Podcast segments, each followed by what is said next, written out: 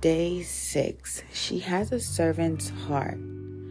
The Lord said, the Lord God said, It is not good for man to be alone. I will make a helper suitable for him. Genesis 2 and 18.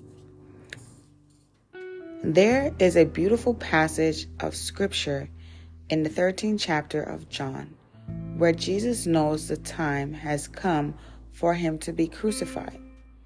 In an act of love and certitude, he bent down and washed his feet of his disciples. The disciples were astonished because they didn't understand the level of certitude between display being displayed by their own master. But in John 13 and 14, Jesus tells them that now he has set an example for them. Um, they should go and serve others, just as their own master has served them. No servant is above his master. So just as Jesus washed their feet, they must wash the feet of others. We live in a culture that abides by every man for themselves rule.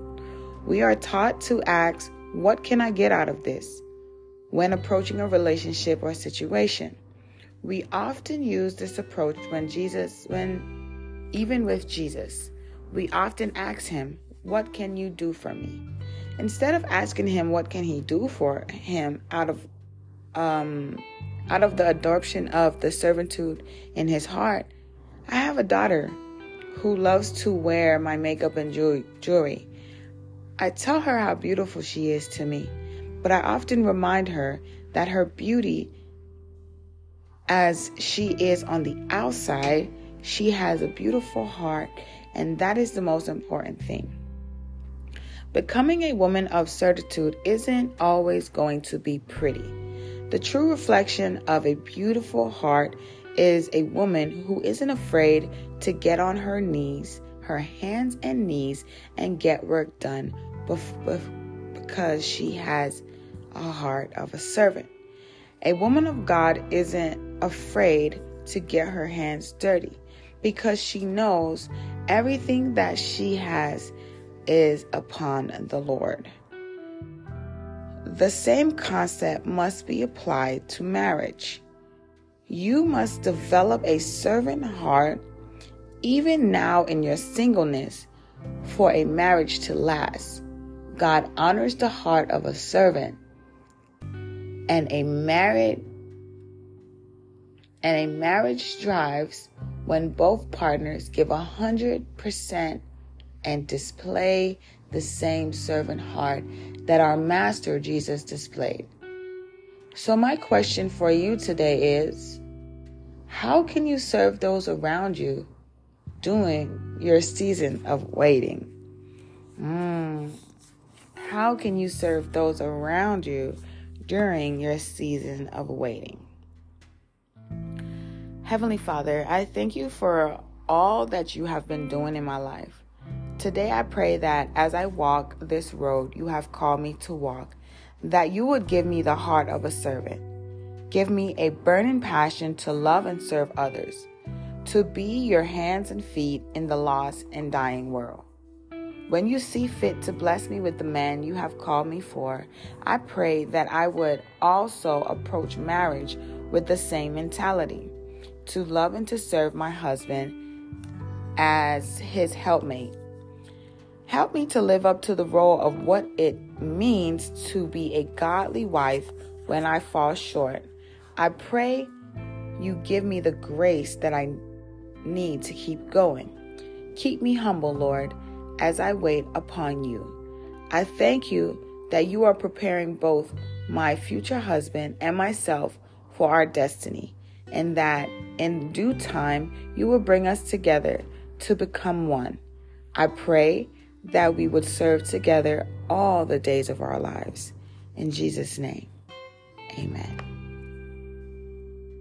Be encouraged.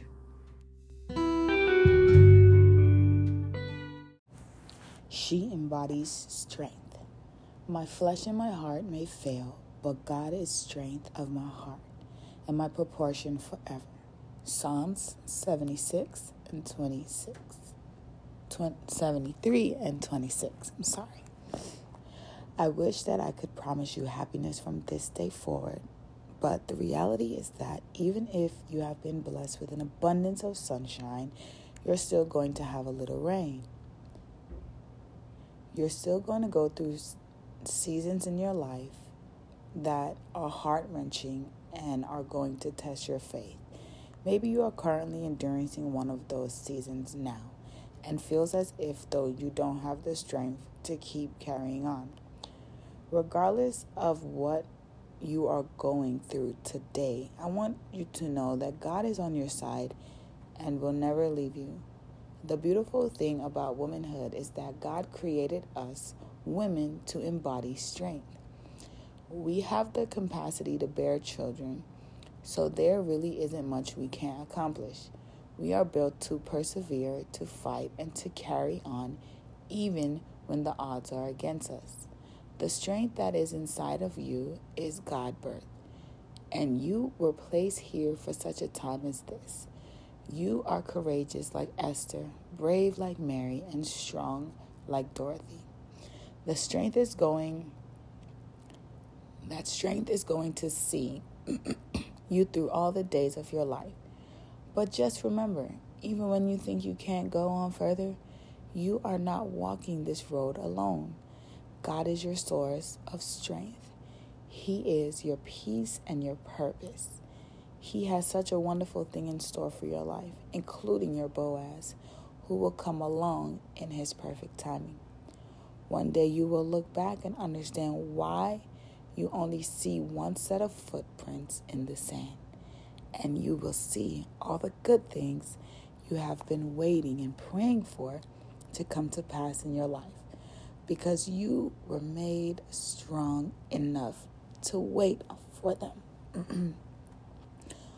One day you're going to look back and sing praises for what God has done in your life and what He has delivered you from. So today, I want to tell you to hold on, my sweet sister, and trust God of strength to see you through.